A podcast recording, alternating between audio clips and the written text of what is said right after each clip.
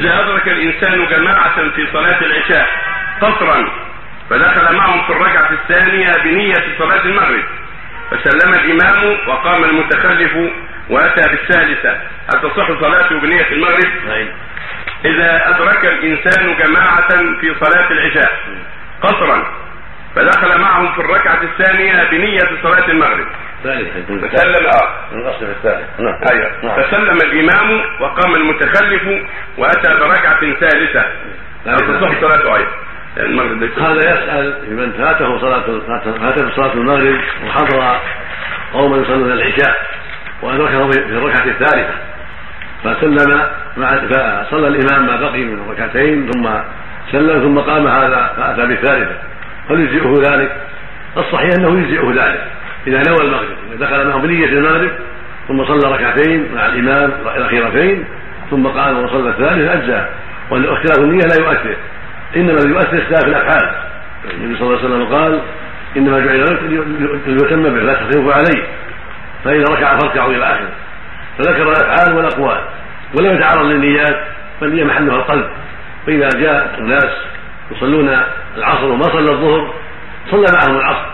بنية الظهر فإذا سلم أتى بالعصر بعد ذلك حتى لا تفوته الجماعة حتى لا تفوته الجماعة. ولا يقدم العصر على الظهر بل يقدم الظهر كما رتبها الله وينويها مع من صلى العصر. فإذا سلم بعد ذلك أتى بالعصر إما وحده وإلا مع من حضر معه ممن عليه العصر.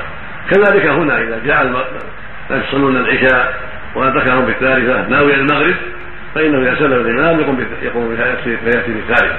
وهكذا لو كان لو كانوا يقصرون العشاء فجاءهم وهم يصلون العشاء. فإنه يصلي معهم العشاء بنية المغرب. فإذا سلم الإمام قام المسبوق قام الذي عليه المغرب فصلى الثالثة نية المغرب وأجزأه ذلك وله نيته وله نيته. بقي صورة أخرى وهي ما إذا دخل معهم أول الصلاة وعليه صلاة المغرب وهم صلوا العشاء. في السفر غير الحضر في الحضر صلوا أربعة فهل يصلي معهم بنية المغرب؟ وإن خالفت الأفعال أم لا يصلي معهم؟ على قول الله العلم. منهم من قال يصلي معهم نافلة ثم يصلي المغرب بعد ذلك والعشاء. ومن أهل العلم من قال لا بأس يصلي معهم ثم يجلس في الثالثة بداية المغرب فإذا سلم الإمام سلم معه. وصار صار صلاته مجزئة المغرب ثم يصلي العشاء بعد ذلك. واختار هذا بعض أهل العلم كشيخ الإسلام ابن تيمية وجماعه لأنه معذور في هذه الحالة وقد ثبت عنه صلى الله عليه وسلم أنه آه، رخص لل- للمصلين في صلاة الخوف في بعض الأعذار من أجل الحفاظ على الجماعة. وقد صلى عليه الصلاة في صلاة الخوف في بعض ال- الأوقات صلى بالجميع جميع الجيش وجعلهم صفين وصلى وقضى بهم وركع بهم. ثم لما سجد أمر الصف الثاني يتخلى كالحرس كالحرس. لئلا يغير عليهم العدو فبقي الصف الثاني واقفا ينظر لئلا يتقدم العدو ويستغل سجودهم. فإذا قام الصف الأول من سجودهم انحدر الصف الثاني وسجد. ثم في الركعة الثانية تقدم الصف الثاني وصار الصف الأول. وتأخر الصف الأول وصار الصف الثاني. وركعوا جميعا. فلما سجدوا سجد معه الصف الأول الذي كان صفا ثانيا في الركعة الأولى. وبقي الصف الثاني يحرس فلما قام الصف الأول من السجود سجد الصف الثاني.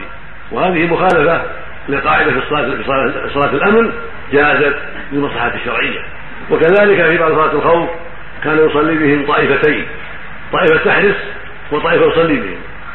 فإذا صلى بهم الركعة الأولى قاموا لأنفسهم انفردوا لأنفسهم وصلوا الركعة الثانية يعني في السفر. ثم يسلمون ثم يذهبون يحرسون. والنبي واقف عليه الصلاة والسلام في الركعه الثانية. فيجيء تجيء الطائفة الأخرى فتصف معه وتصلي معه الركعه الثانية. ثم يقومون فيأتون بالركعه الثانية التي لهم ثم يقرأ التحيات ثم يسلم بهم عليه الصلاة والسلام. هذا عذر من أجل من أجل مساله الخوف ومن أجل مسألة الحراسة للمسلمين. فجاز هذا الأمر للعذر الشرعي الذي حصل بسبب الخوف من الأعداء.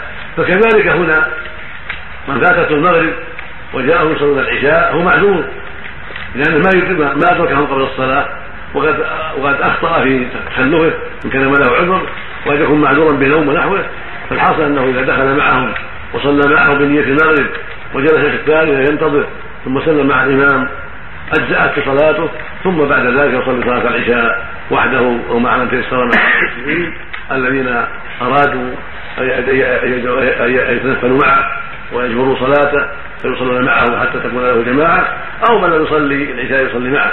وقد ثبت أنه صلى الله عليه وسلم رأى رجلا دخل بعد العصر قد فاتته الصلاة ليس معه أحد. فقال على رجل يصلي يتصدق على على هذا ويصلي معه. فدعاهم إلى يصلوا معه حتى يحصل له الجماعة. فالذي يصلي معه نافلة وهو يصلي فريضة. هذا يدل على عظم شأن الجماعة.